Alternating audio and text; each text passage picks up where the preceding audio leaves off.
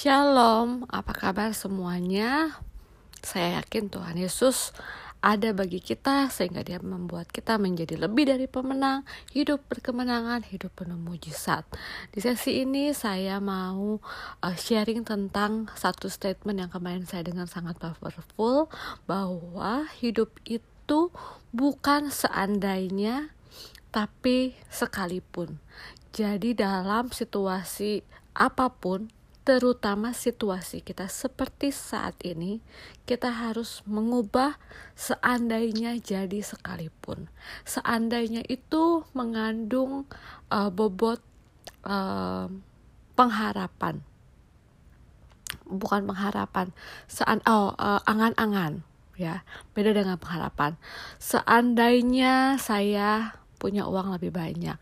Seandainya saya bisa sekolah tinggi, seandainya saya nggak jomblo, seandainya saya punya pekerjaan baik, seandainya, seandainya, seandainya. Nah, hidup beriman sebagai anak-anak Tuhan, kita harus ubah yang tadi yang namanya seandainya menjadi sekalipun. Seandainya itu tuh kita mindsetnya atau di kepala kita itu kita adalah korban. Aduh seandainya orang itu nggak jahatin saya. Aduh seandainya itu orang uh, kasih saya uh, gaji lebih. Aduh itu seandainya uh, saya tinggal di uh, tempat yang lebih baik. Ya itu semuanya uh, di kepala kita tuh kita berasa jadi korban. Tapi anak-anak Tuhan yang punya pengharapan, nah ini baru pengharapan, yang punya pengharapan, yang punya iman, yang percaya bahwa Tuhan itu baik. Kita itu harus mengubah semua yang seandainya menjadi sekalipun. Sekali, sekalipun saya berada dalam situasi seperti ini, saya tahu Tuhan ada dalam uh, saya ada dalam pengawasan Tuhan, saya ada dalam terang kasih Tuhan, saya ada dalam uh, pengasihan Tuhan, saya ada dalam kebaikan Tuhan. Kalau misalnya kita lihat di Mazmur, Daud pernah berkata, sekalipun aku dalam lembah kelam, ku tak takut sebab kau besertaku. Itu adalah lagunya juga kan. Sekalipun aku dalam lembah kelam. Sadra, Mesa, dan Abednego pun bilang hal yang sama.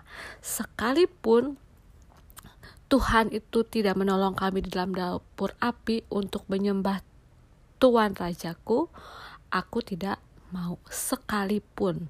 Sekalipun Tuhan put saya masuk dalam dapur api, saya tetap gak mau nyembah dewa-dewa lain atau menyembah Allah-Allah lain. Kalau kita belajar dari Sadrah, Mesah, dan Abednego, dalam situasi seperti ini sekalipun saya dalam situasi seperti apa pun yang kita rasakan sekarang untuk menyembah menyembah berarti mengandalkan. Untuk mengandalkan kekuatan lain di luar Tuhan saya nggak mau. Mengandalkan kenalan, mengandalkan networking, mengandalkan pendidikan, mengandalkan posisi, saya tidak mau sekalipun saya dalam kondisi seperti ini. Itu iman. Iman yang menyukakan hati Tuhan. Sama seperti juga Nuh. Ya sekalipun orang-orang caci maki dia menertawakan dia karena bikin bahtera di suasana yang tidak menunjukkan adanya hujan sekalipun dia dicaci maki sekalipun dia dihina orang dia tetap taat ya banyak sekali sekalipun sekalipun yang kita baca dalam Alkitab yang betul-betul membawa perubahan hidup seseorang menjadi berkemenangan. Oleh karena itu kalau sekarang kita masih berpikir seandainya, seandainya nyalahin orang lain, mari kita ganti dari seandainya menjadi sekalipun percaya, percaya, dan percaya bahwa saat kita bilang dengan iman, sekalipun saya sakit, saya tahu Tuhan yang telah membangkitkan Lazarus, Tuhan yang sama kuasanya saat ini menyembuhkan penyakit saya. Sekalipun saat ini saya nggak bisa mencukupi kebutuhan finansial saya, Tuhan yang bikin lima roti dua ikan untuk memberi makan ribuan orang, Tuhan yang sama yang akan mencukupi saya sekalipun saat ini kita uh, mengharapkan sesuatu yang udah lama kita doakan. Ingat Abraham Sarah bertahun-tahun bahkan berpuluh-puluh tahun mereka mengharapkan seorang anak Tuhan kasih. Sekalipun, sekalipun, sekalipun imani di saat-saat seperti ini baca firman, perkatakan janji Tuhan.